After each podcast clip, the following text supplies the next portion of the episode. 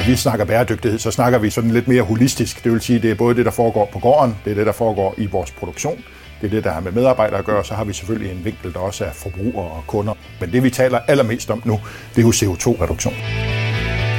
I forhold til øh, klimabelastningen, så har vi sat et mål på en reduktion med 50 procent i 2030 og på vej mod klimaneutral i 2050. Og det vi har gjort i forhold til vandmændene, de er med på det, vi kalder klimavejen. Det vil sige, at man har i princippet et klimaregnskab på hver enkelt gård. Det er der, det starter, og der er 100% tilslutning i dag.